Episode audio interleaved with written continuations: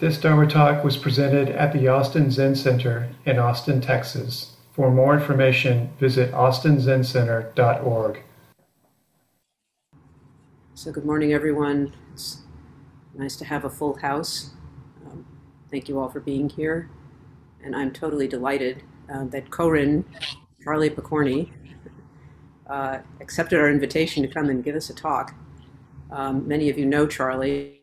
Um, He's not a stranger to this Sangha, but I just say a few words. Charlie's been practicing a long time, since 1991, um, when he began Soto Zen practice at the San Francisco Zen Center and spent a dozen years, um, from 1994 to 2006, training at Tassajara and uh, at uh, Green Dragon Temple, also known as Green Gulch Farm.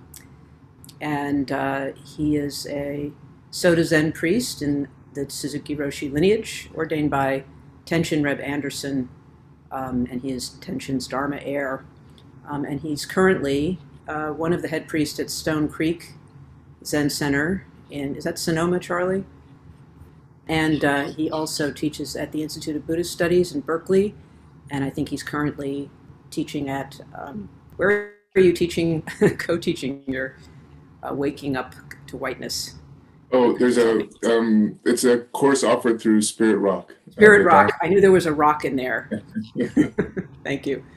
So, I'm very pleased that he is taking time out of his very busy schedule of teaching and being a parent and a partner and all the other things that he's doing, offering the Dharma. So, welcome, Charlie. Thank you so much. Thank you, and thank you to the practice leadership for inviting me to speak. So, good morning, everyone. Um, it's good to see some familiar faces and some unfamiliar faces. Um, so, this the title of this talk is "Embodying Relationality," and uh, I think I, I, I submitted that a few weeks ago, and then and then I forgot about it. but I remembered uh, on Thursday. and so here's the basic story uh, I want to talk. I want to talk from or start from. So uh, a few times Suzuki Roshi talked about a bridge uh, just beyond the entry gate of Eiheiji, the main Soto Zen monastery founded in uh, Japan by Dogen, Dogen Zenji, the founder of Soto Zen in Japan. And uh, the bridge is called Hanshaku Kyo, or Half Dipper Bridge. And this refers to a story that whenever Dogen would draw water from the river running in front of Eiheiji, he would return half of the water to the river or the creek. And um, in the, especially in the last year or two, I've been having uh, deep feelings about this story. Uh, the first uh, few times I heard it, I found it, I, I found it confounding. And um, but it's grown on me, and comes come has come to speak to me in various ways. And I, feel like this this activity of pouring back a half dipper uh, carries you know something deep about uh, zazen and what it is to be alive. Um, so I, I feel some wonderful something wonderful this act and some expression of deep care uh, or a deeply caring approach to being alive. And then another expression for all of this is embodying relationality. So Suzuki Roshi uh, said about this story in one place this expresses respect for the water. This kind of practice is not based on any idea of being economical. It may be difficult to understand why Dogen returned half of the water he dipped to the river. This kind of practice is beyond our thinking when we feel the beauty of the river, when we are one with the water, we intuitively do it in Dogen's way. It is our true nature to do so. But if your true nature is covered by ideas of economy or efficiency, Dogen's way makes no sense. So if we think in terms of economy or efficiency, um, we might think, well, I'm only going to use half a dipper so I won't draw a full dipper, I'll just draw half and I'll just get on to the next thing. or you know, I might think, what's the big deal with pouring water into the river? You know, why are we talking about this 800 years later when Dogen offered all these wonderful teachings? And I might wonder, like, well, you know, did Dogen, what was Dogen, how was Dogen viewing the water when he did this? Did he have some kind of special, some kind of precious feeling about the water? Or some kind of a little kind of clinging in there? Or, you know, did he think like, was he like relating to like a, the river as a spirit? Like what, what was happening for him there? And then um, embodying, enacting, or performing being in relationship with the river.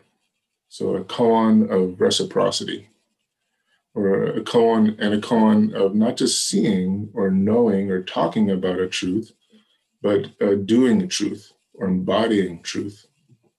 Or you could say a koan of not just feeling love, but love in action. And I would offer that this koan is not different from the koan of Dogen's uh, sitting or Buddha's sitting you know, or our practice of zazen or shikantaza, just sitting. I feel something in Dogen's practice here um, that is about caring for my life in relationality. So, you know, why would we respect water like this?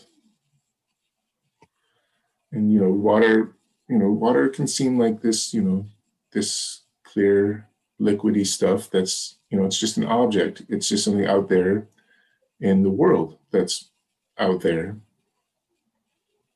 You know but what is this water?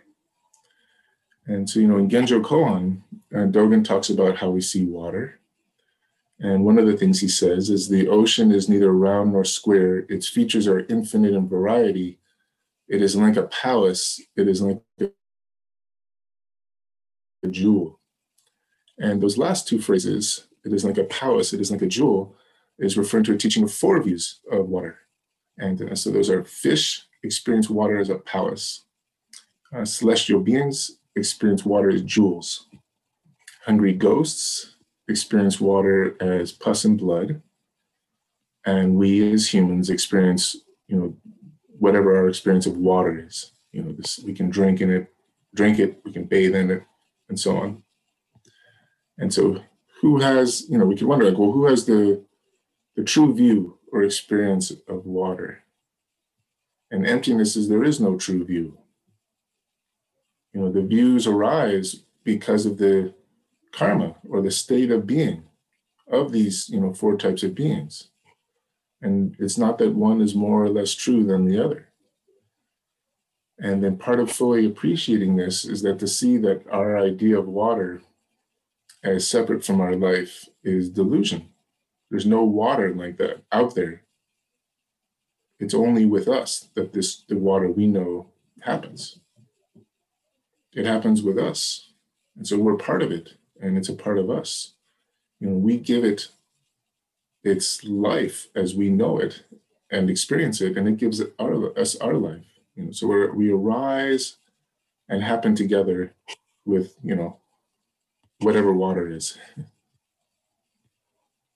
When water appears uh, separate or inert or inanimate or dead, you know, what we do with a dipper of water can seem trivial, you know. It's just something to use and then we don't what we don't use just discard. And when water is my life, how I handle the water is how I handle uh, my life. And then I have a different feeling about how I handle the water. So, what is uh, what is Dogen's feeling when he's pouring back this water? Or, I, you know, what is Dogen's love? So, I, and I feel you're, you know, not objectifying the water, not objectifying um, my life. And then the water in the river is not just something I use. The water is my life. Whatever I'm holding is my life. Whatever I'm feeling is my life. Uh, whoever, whoever I'm with is my life. So, you know, how do we take care? And so this is an, this is a caring for an ungraspable truth of you know reciprocity or mutuality you know and we might try to sort out some giving and receiving but everything is actually going always. and this is a, one way of seeing the emptiness of the three wheels the emptiness of giver receiver and gift on one hand you know we can see a transaction we can identify a transaction but um, there's also something more deeply and thoroughly relational that's not confined in this in our kind of uh, parsing of giver, receiver, and gift. There's a there's a deeper reciprocity, and this is always our life. Each moment is a, a flow of energy, of uh, each breath in and out. You know, and you know, receiving a dipper full of water and pouring back half a dipper. Or you know, instructions for the cook. Uh, says, "Let all things come and rest in your heart mind. Let your heart mind go out and rest in all things." Uh, my son, uh, Loka, is uh, he's nine and a half years old now, and um, he has a set of blocks with holes in them um, so that you can build things and you can roll marbles through the structures, marble blocks. And so recently, uh, he got really excited about a, something he made.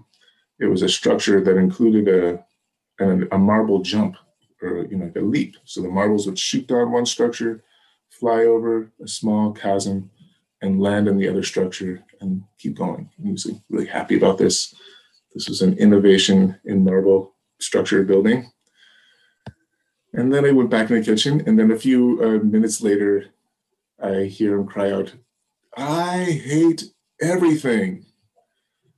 And um, he was upset because his, his marble run uh, had stopped working.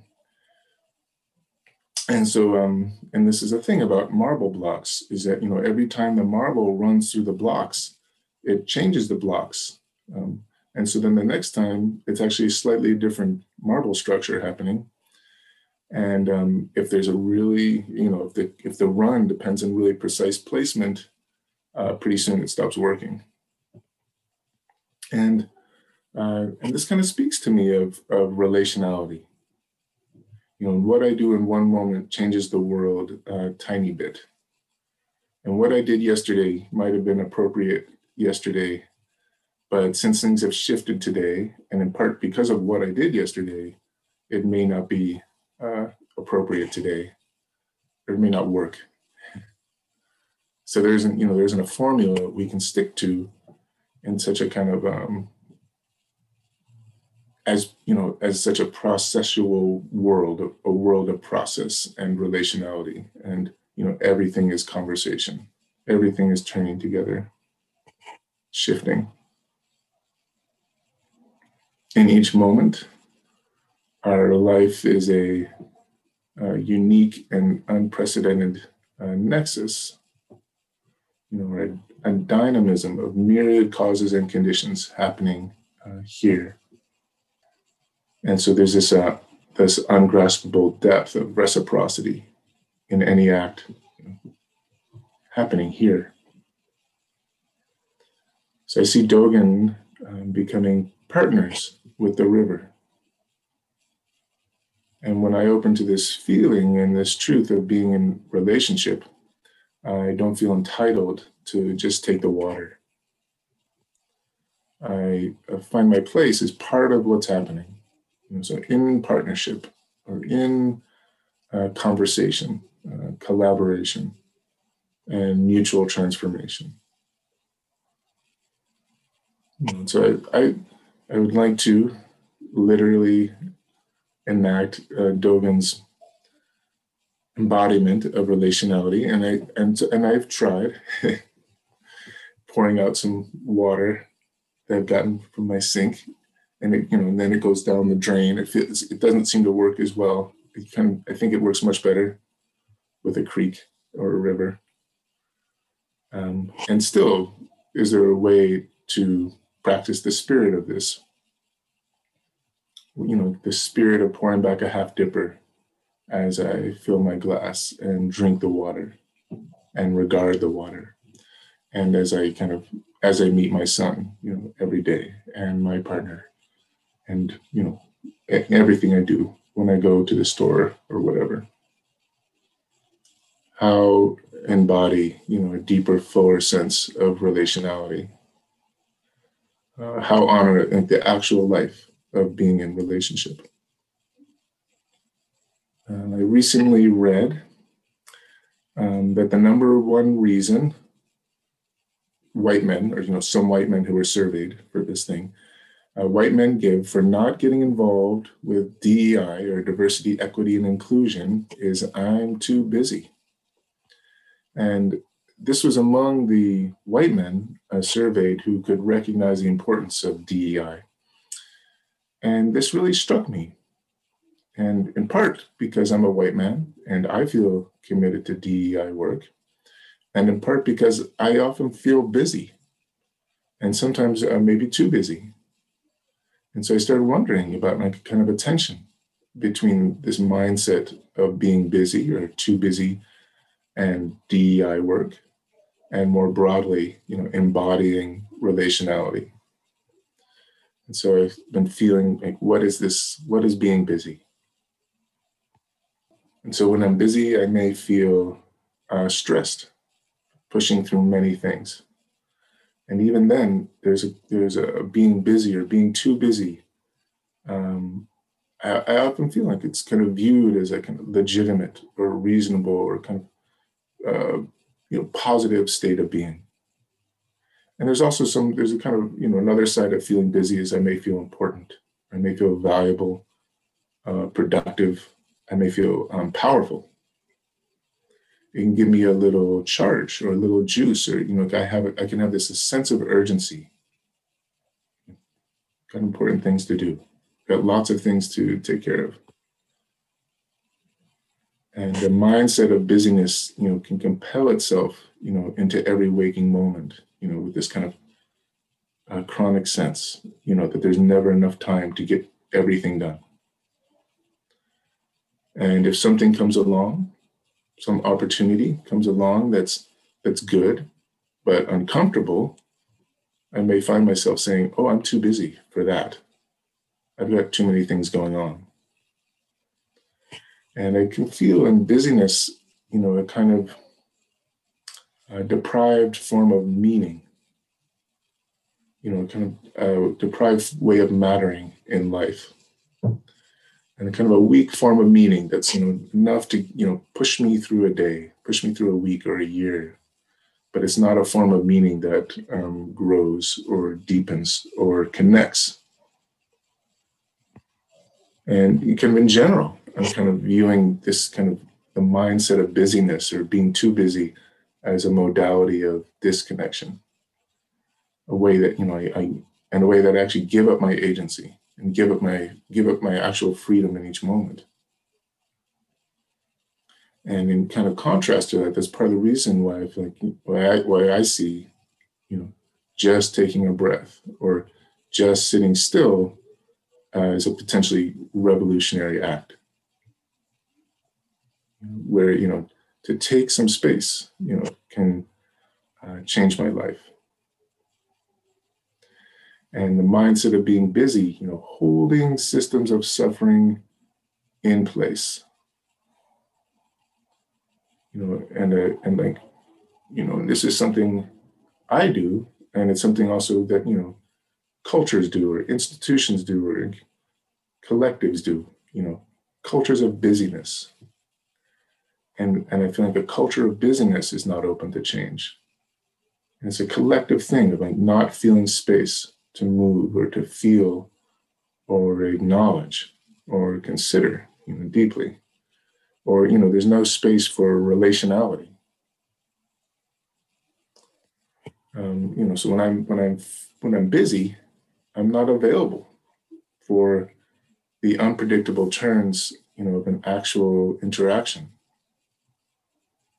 I'm not particularly open to being changed by what's happening or, you know, being thrown off course or onto a different course. You know, I have an agenda. I have a fairly narrow, intense agenda. And I'm not interested actually in the in the the unprecedented and you know unknowable fullness of this actual meeting right in this moment. And so, you know, when I'm too busy, you know, your needs can just be an obstacle for me, you know, getting what I'm trying to get. If I feel you're too busy, I can feel like my needs are just an obstacle, you know, in your way. You know, so how, you know, so this is how do we actually show up for each other in a when we meet each other? I may um, close my heart off if I don't want to uh, feel uh, pain or hurt or fear or woundedness or uh, vulnerability.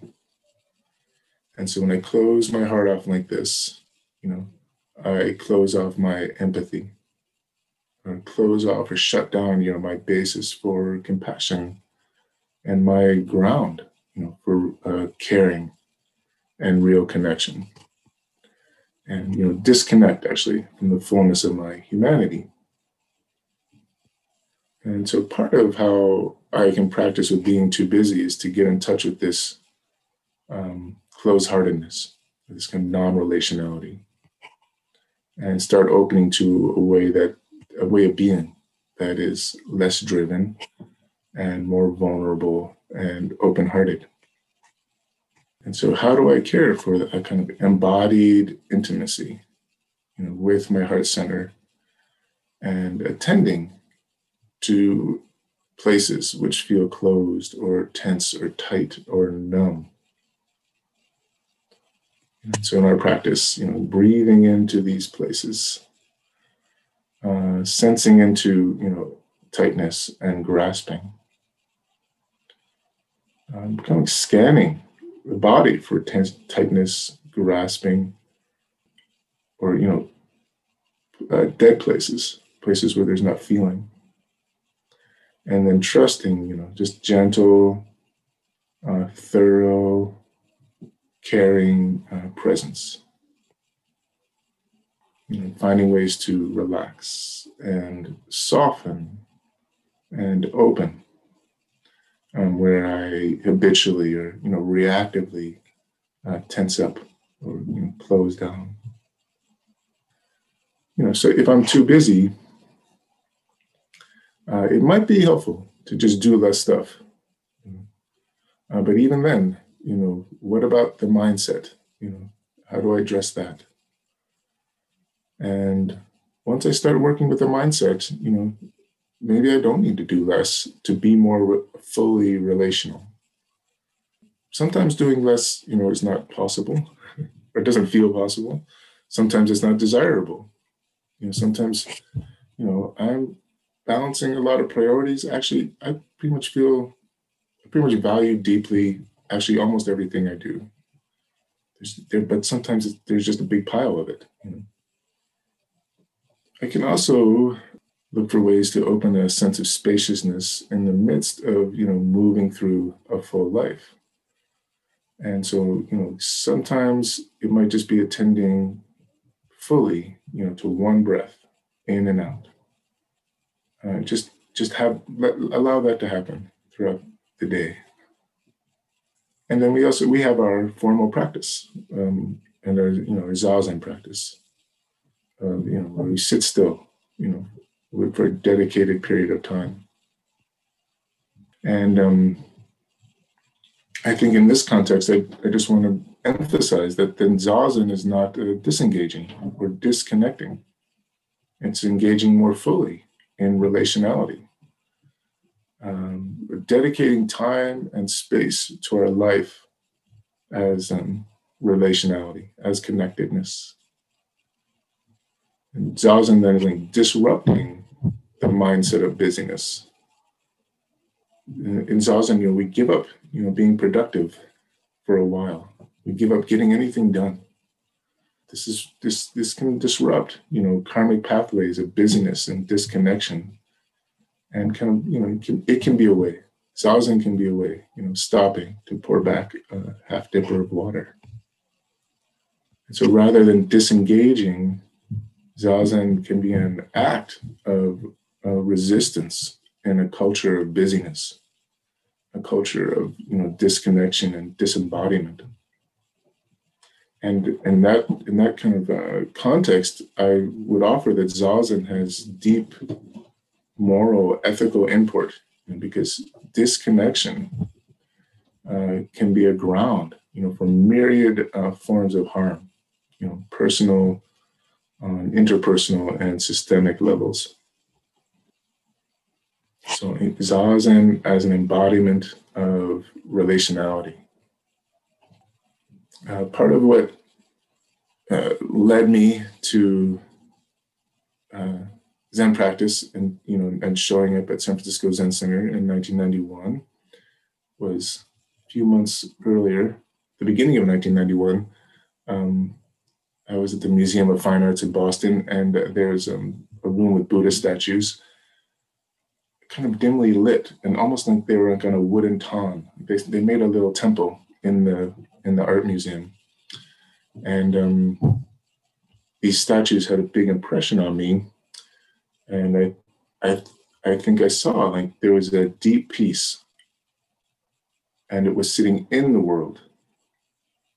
And I think that was what kind of really struck me was a deep peace in the world, not above the world, not in another world, but you know, totally here. And um, this reminds me of a poem, um, "The Little Duck" by Donald C. Babcock. And this poem is about a duck sitting in the ocean. And uh, here are the last few lines.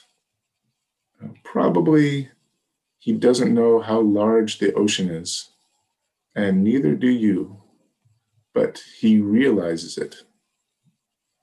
And what does he, the little duck, do? I ask you, he sits down in it. He reposes in the immediate as if it were infinity, which it is. That is religion, and the duck has it. And so then this morning, I, I would add, and that is embodying uh, relationality. Uh, there's, a, there's an infinity of relationality in any finite moment of being. And Zazen is sitting in and embodying uh, this truth. You know, it's not enough to think it or to understand it. You know, to be liberated, it needs to be actualized uh, through our whole being. And to be fully liberated, I would also add it, it needs to be actualized through our whole you know, relational life by everyone. Um, I heard your, so I thought, well, uh, it's another way of connecting. And so, you know, Fukan Zazengi, uh, Dogen says, uh, think of not thinking. How do you think of not thinking? Non thinking. This in itself is the essential art of Zazen. So, thinking of uh, not thinking might be, you know, thinking that isn't apprehending things in terms of separation and disconnection. And then, you know, what is that? Uh, non thinking. And non thinking might be uh, the thinking of relationality. It's not really my thinking, it's that, you know, what appears to be my thinking is the thinking of me happening with everything. It's the thinking of me in this room, you know, with these sounds and this light and, you know, this Zoom connection and these feelings and sensations in my body. In the Zen poem uh, Sando Kai, The Harmony of Difference and Equality, uh, Sekito says, light and dark oppose one another like the front and back foot in walking. And so, you know, as I'm walking through all the various things I do, I kind of see the mindset of busyness as focusing solely on uh, the front foot or the next step, the next thing, the moving. It's always moving and it's uh, not um, And it's the foot that's not in touch fully with the ground. It's not where our weight is, it's always where our weight's going. And the whole time, though, there's the back foot, which you know is which is where the weight is and which is grounded. And you know, for part of each step, it's unmoving. And it might be harder, you know, to get in touch with that back foot, you know, when we're feeling or walking. Um, it might be it might be like the kind of the dark one, and the front foot's more like the bright and vivid half. And so, how do we walk? You know, being in touch with the front foot and the back foot. You know, so so there's like the, the busy mindset is the front foot. Zazen's like kind of like the back foot, or Zazen's that's Zazen's like dedicated to the back foot. You know, just the grounding. You know, the duck sitting in the middle of the huge ocean. And then, and so then we're, but when we get up from Zazen and walk through myriad activities, you know, how do we care for the front foot and the back foot? You know, so the front foot, you know, is moving forward, but it's grounded even while it's moving. Or I'm moving, and even while I'm moving, I'm connected. I'm engaging in, you know, myriad activities, and I'm like, you know, pouring back a half dipper, like, uh, being relational you know, so Dogen pouring back a half dipper of water, you know, caring for the, uh, the back foot, you know, embodying that sense of connection. Part of the uh, irony um, of busyness is that you know it has this urgency, which actually um, obscures, you know, the more the real urgent stuff, which is like you know our life of disconnection or relationality, you know, our life is suffering and the suffering happening through us, you know, personally and collectively. So how um, how are, how do we embody uh, relationality? So I might put uh, my hand on my heart and could look at a tree. Actually, I think is one way, or look at the sky. Take a deep breath uh, sit zazen and not doing any of this to get something, you know, just to be in connection. You know, any act of kindness can embody relationality. You know, can make relationality uh, real, real for us in our, you know, in our uh, human karmic, you know, being, and alive, you know, in our interactions.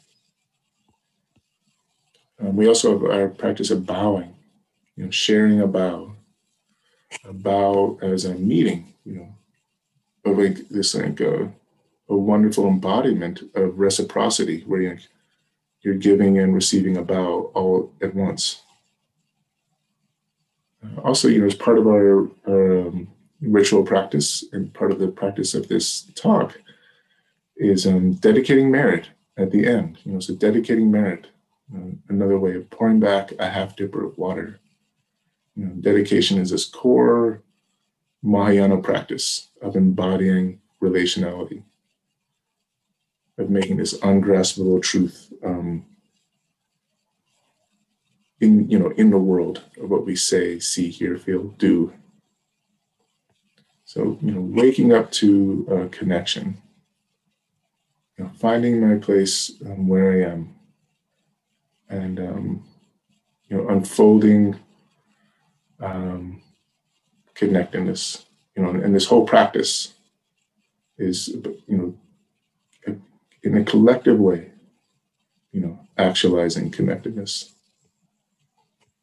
Um, a few days ago i had a dream and it was in the dream it was i was preparing for some kind of underwater operation.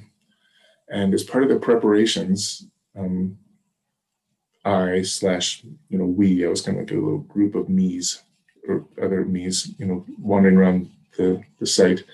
Um, had to decide between these uh, two submarines.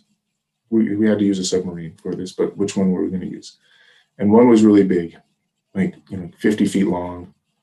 Um, it could hold a lot of people, but it was it was big, and it was going to be hard to maneuver And this operation wasn't like a big operation, it was a pretty small thing. So it was like, oh, it's going to take a long time to use that big submarine. And then, um, and then I slash we looked at this other submarine, and it was much, much smaller. It was maybe eight feet long and three feet around. And initially, there was like this thought, like that would be a lot easier to maneuver and complete the mission. But you know, looking at that small submarine, I started just feeling like how small and tight and breath breathless it would be in there. So that's the dream. and um, and I bring it up just because I'm kind of seeing the small submarine as kind of like the individualistic mindset of being busy. You know, it can get the job done quick, you know, but it's also but it's small and tight and breathless. And relationality is more like the big submarine. A lot more people can fit in there and it's it's hard to manage. It's hard to maneuver, and it's going to take longer. So when we meet each other in relationality, it's alive, and it's not something either one of us can control or predict. It's not efficient. It's it's relational. Yes, this is that I am nothing but relations to the core of my being. You know, or David Whyte expresses this as a conversational identity, or this is this is a no self, or emptiness, you know, happening through relationality completely. And we have to kind of contend with the fact that, you know, how we know the world is to some extent, or anyway, to some extent afflicted, you know, by frameworks of separation and disconnection.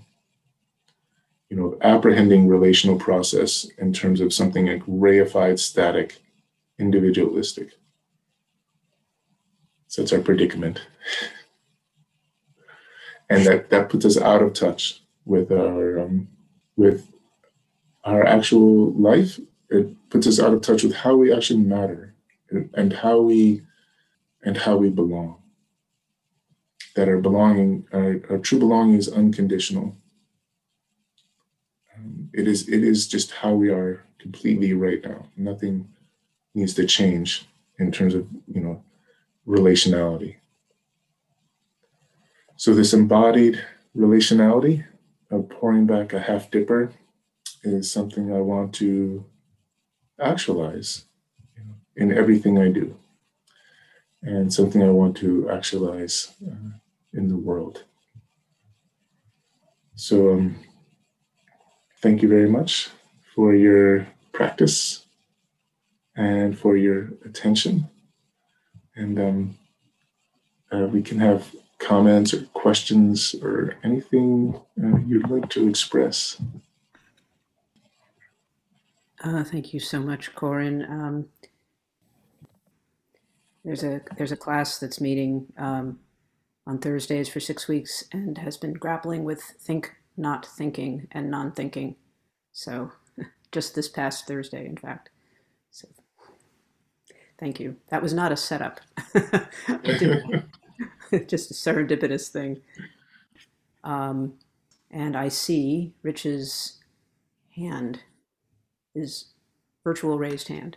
So, Richard. Okay, thank you. Thank you, Charlie, for that wonderful talk.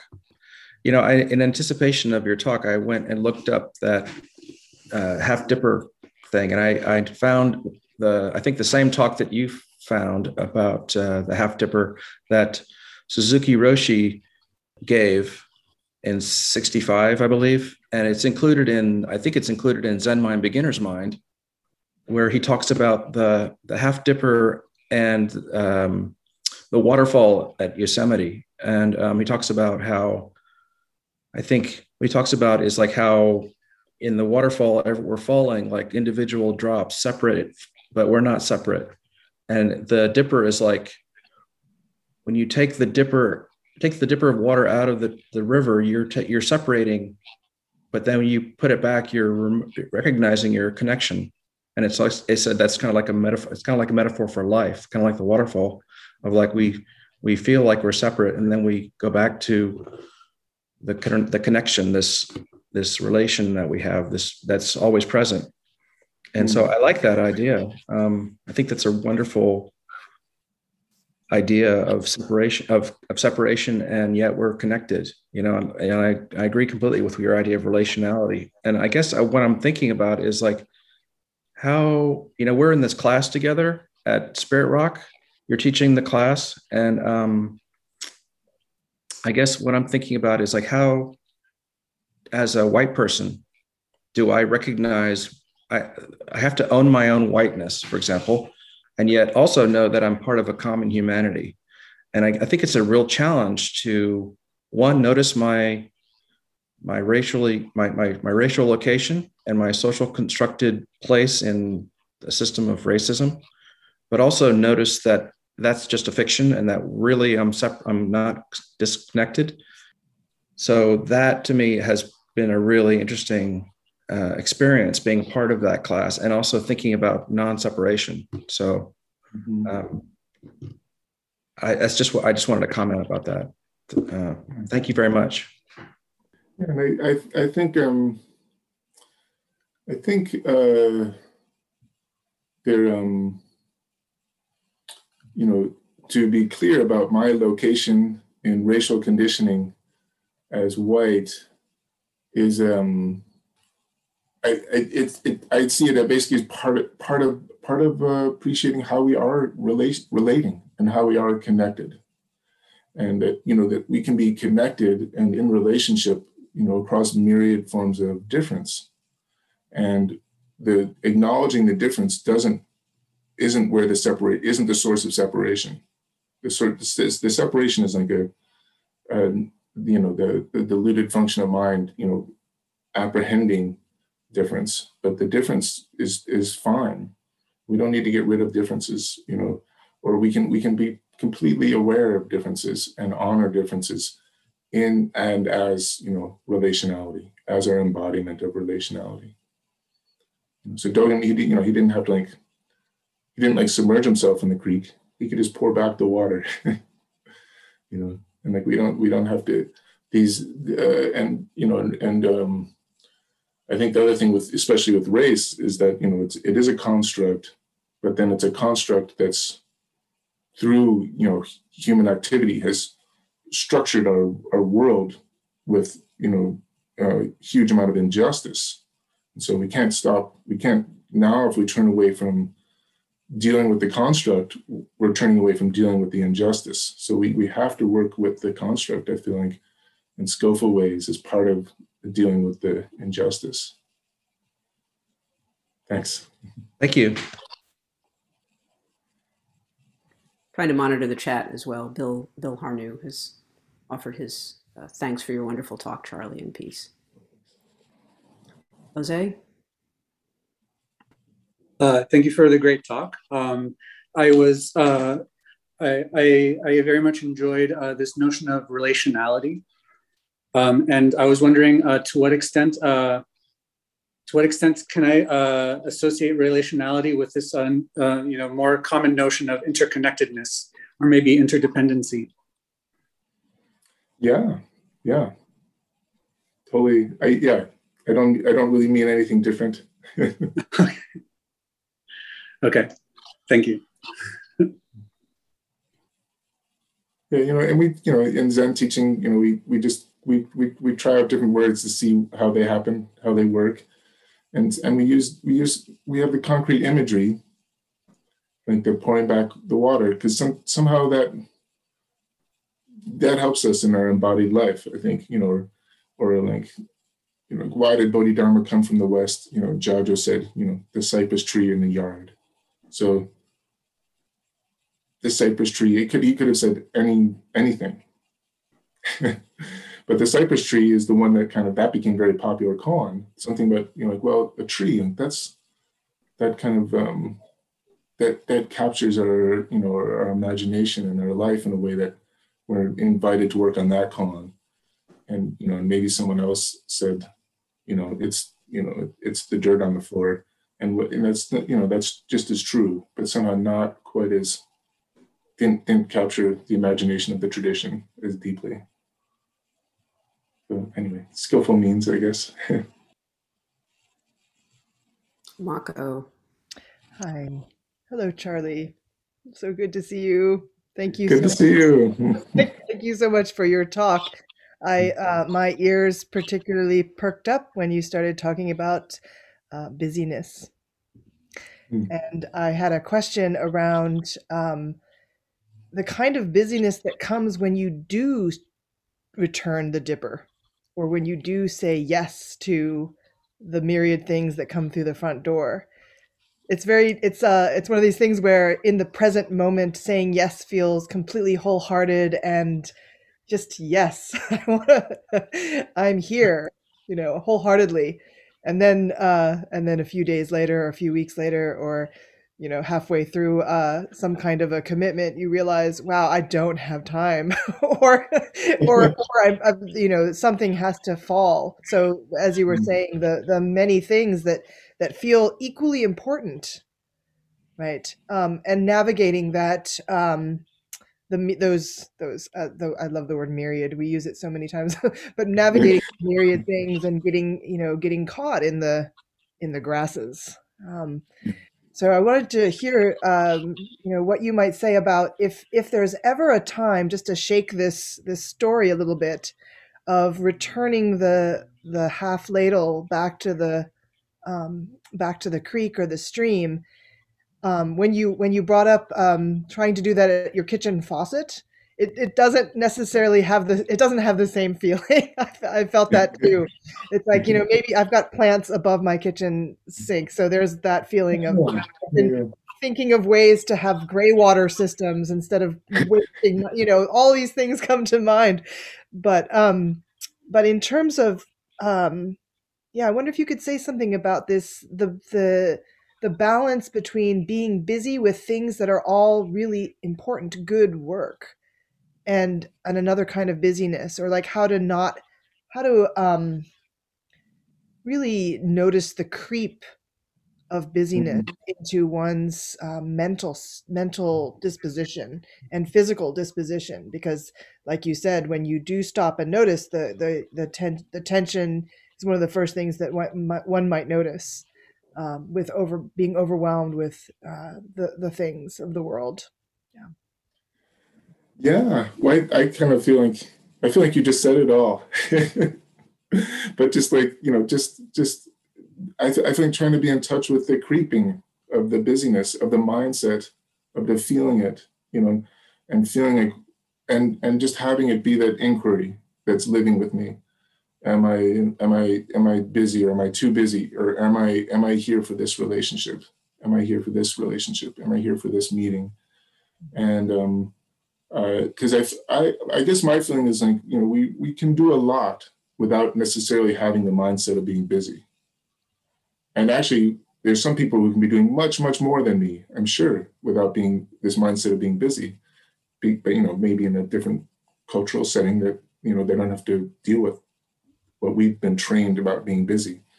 But um, but that we can we can we and that you know and basically you know not always but often i'm doing one thing at a time.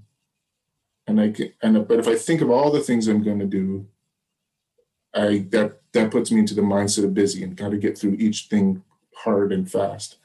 And um but if i can but if i'm actually paying attention to what i'm doing i'm i'm usually just working on one thing that's usually a, a more efficient or productive way to work on anything.